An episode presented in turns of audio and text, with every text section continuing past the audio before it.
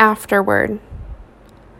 I finished writing 100 Days in Mexico exactly a year before the publishing of this final episode.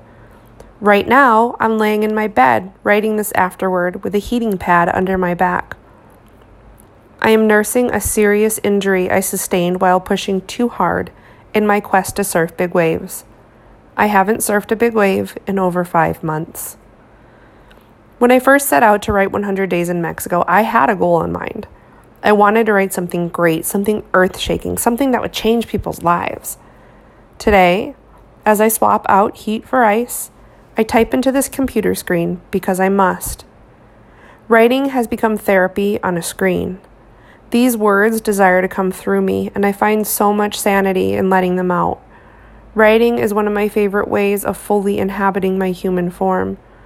I am making art not because I'm such a great artist and the world will benefit so much from my art, not even because I hope my art will bring me financial success or recognition. I have no goal in mind but to do the work I was created to do with joy.